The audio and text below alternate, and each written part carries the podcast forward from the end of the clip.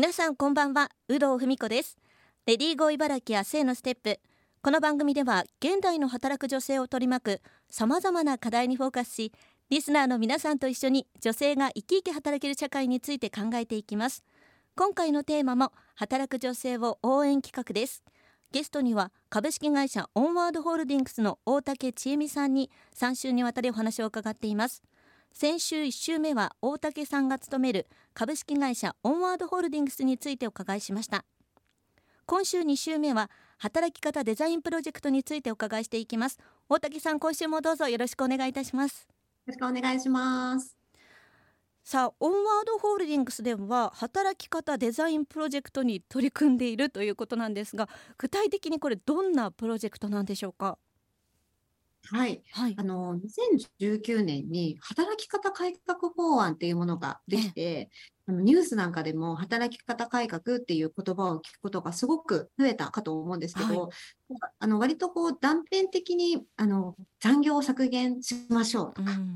うん、休日を取得して連休取りましょうとか、あのそういうニュースなんかはあのよく皆さんあの耳にされることもあるかななんていうふうに思うんですけど、あの、大和が取り組んでいる働き方デザインというものはですね、はい、あの、働き方を自分たちでデザインしていきましょうというメッセージを込めて、働き方デザインっていう名前を付けました。はい、なので、あの、単にこう残業削減するとか、休日取りましょうとかっていうだけではなくて、その、自分たちのこう、ありたい姿を実現していくために仕事があって、で、その仕事をどういうふうに働き方をみんなでこうデザインしていこうかね、みたいなところもも、あの、しっかりとこう、みんなで考えていこうね、はい、みたいなところをですね、あの、制度を整えるだけじゃなくて、あの、風土のところもしっかり作り上げてやっていきましょうっていうプロジェクトを、あの、2019年に立ち上げました。はい。はい。あの、ね、なんかこう制度だけポンと入れる会社も多いかもしれないですけども、うんうんうん、そういうことではないっていうことですかね。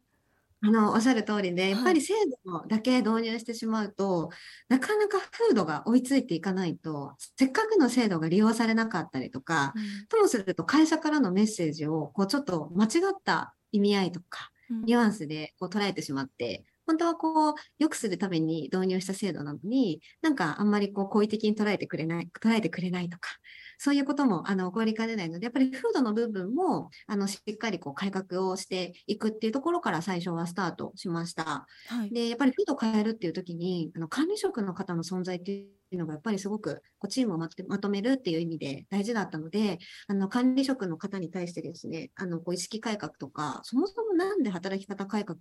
やってるのみたいなところのあの研修をですね、あの外部のコンサル会社さんにも入っていただきながら、うん、の行いまして、はい、ワードとかワードホールディングスの管理職150名の方にその研修参加してもらいました。で、やっぱり研修ってこう一方的にインプットされるだけになっちゃうので、その知識をインプットするだけだともったいないので、それを自分たちのこうチームにあの持ち帰りましょうっていうことで、あの、変える会議っていうワークショップみたいなものを各チームで、はい、あの運用してもらいました。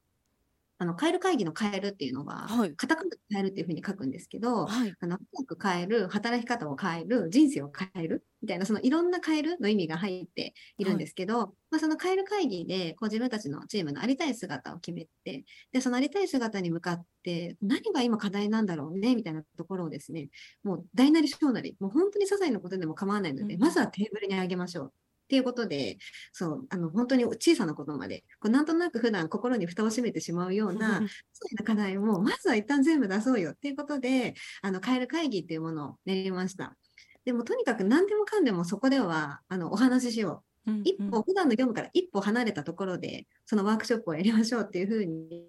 していたので、なんかこう仕事の上下関係とか、さっきまで仕事で怒られたこととか、ちょっとみんなこう忘れてですね、あの、普段の仕事とは違う雰囲気でその変える会議を運用したりとかも、あの、してくださいねっていうのをお伝えしていたので、なんかそういった部分からも、あの、心理的安全性とか、普段の業務もそれがゆえにちょっと運用しやすくなるとか、なんかそういう部分の効果もあったんじゃないのかななんていうふうに感じています。実際にその成果っていうのはどんなふうに出たんでしょうか？うん、はい。なんかあの数字部、数字の部分のあの変化でいくと、その2年間で残業の時間が65%減ったりとか、あの、もともとその管理職の方って、あの、なんかお休みをこう、取りづらかったりとかしてたんですけど、その管理職の方の休日の取得も119%増えたりですとか、あとは、あの、ちょっとプライベートと関係する部分になるかもしれないんですけど、はい、あの、男性社員のあの育休取得率っていうものも大幅に、あの、上がりまして、最初は7.7%、もう本当に誰が取ってるんだぐらいな だったんですけど、あの、それがもうだいぶ上がって、昨年度の数字だと、あの、6割ぐらいの数字まで達成しているっていうような形になっています。まあ、今、男性の育休っていう話が出ましたけども、こ女性も産休育休制度っていうのはどうですか、うん、あの女性の産休育休制度っていうのは、はい、あの私が今在籍している部署が立ち上がったタイミングでかなりこう制度を整えていました。うん、あの法律以上にこうお休みできるえっと、育休制度を整えていたりですとか、あと育児短時間勤務制度っていうのも、うんうん、あの小学校4年生の4月末まであの育児短時間勤務使いますよっていう形にしてるので、はい、おそらくあの法律のその3歳までとかっていうところに比べると、かなり長い期間設定してます。で、あの、それももともとその先輩ママさんたちからいろんなお話を聞いて、うん、育休の期間とか育児短時間のあの期間の設定もしていたっていう背景があるので、うん、あの産休育休のあの復職率はもう100%近いですね。はい、昨年度も95%っていう数字でした。で復職してるからあの昇進してるあの総合職の女性とかあの販売職の方もですねたくさんいるのであの最近はそのもう女性だけじゃなくて、はい、あの男性の育休も、うん、取得していきます取得をこう会社としても後押ししていこうっていう動きをあのしていてですね、はい、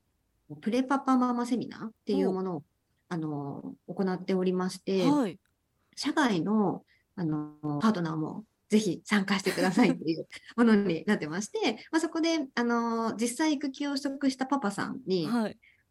こうちょっとトークセッションで登壇してもらったりとかしてですね、まあ、あのプレパパママ同士のコミュニティなんかも作ってもらいながら、あの会社としてもその男性育休、男性社員もこう育休を取れる環境っていうものをこう後押ししていきたいなっていうふうに思っています。すごいなんか行政がなるようやるような内容を会社でやってくださるっていう感じなんですね。そうですね。やっぱりあの実際取ったあのパパ社員があの話してもらえるっていうのは、やっぱり男性社員ってこう今後のキャリア大丈夫かなとか、うん、あのそういうことやっぱり心配になっちゃうと思うので、うん、実際取ってどうだったかっていうのをあの生の声として聞けるっていうのは、おそらくいい機会にもなってるんじゃないかなと思います。その他会社として何か取り入れている制度っていうのはありますか？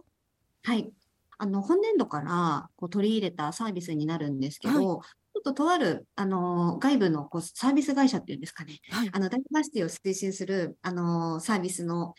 あの、会社さんのものを導入したんですけど、うん、男女ともにですね、あの、気になるヘルスケアに関するセミナー、はい、ヘルスケアああとは、ダイバーシティインクルージョンに関するセミナーですとか、あの、そういったものをですね、あの、月2回、あの、こう、セミナーを実施しているあのサービスがあって、はい、で、えっ、ー、と、そのサービスをですね、導入しました。で、あの、オンラインでいつでもそのセミナーが見れるっていうものになってるんですけど、うん、まあ、その、そのセミナー見てもらって、実際そのヘルスケアの知識をインプットしたりですとか、はい、ダイバーシティに関する知識をこうインプットしてもらうっていうようなものになってます。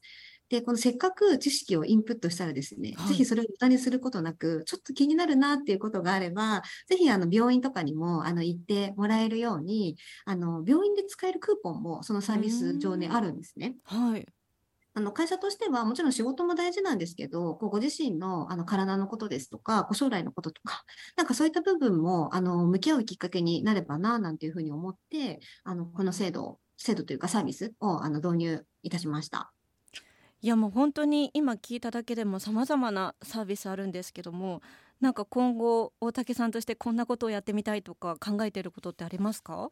はいなんかこれはもう本当に会社上がっているちょっと私のここ個人的な思いにちょっとなるかもしれないんですけど、はい、あの例えば週休3日のあの働き方とかなんかその時間にとらわれない働き方みたいなこうよりもっとこう自分たちで働き方をデザインしていくみたいなあのようなあの働き方を実現できる制度があの提案できるといいななんていうふうに思っています。いやすごい素敵ですね。ぜひそれも今度ねお話をお伺い際にする際には実現してたらいいなと思いました、はい、ありがとうございます。今週2週目は株式会社オンワードホールディングス大竹千恵美さんに働き方デザインプロジェクトについて詳しくお伺いしました。来週は女性が働きやすい会社社会についてお伺いしていきます。大竹さん来週もどうぞよろしくお願いします。はいよろしくお願いします。ありがとうございました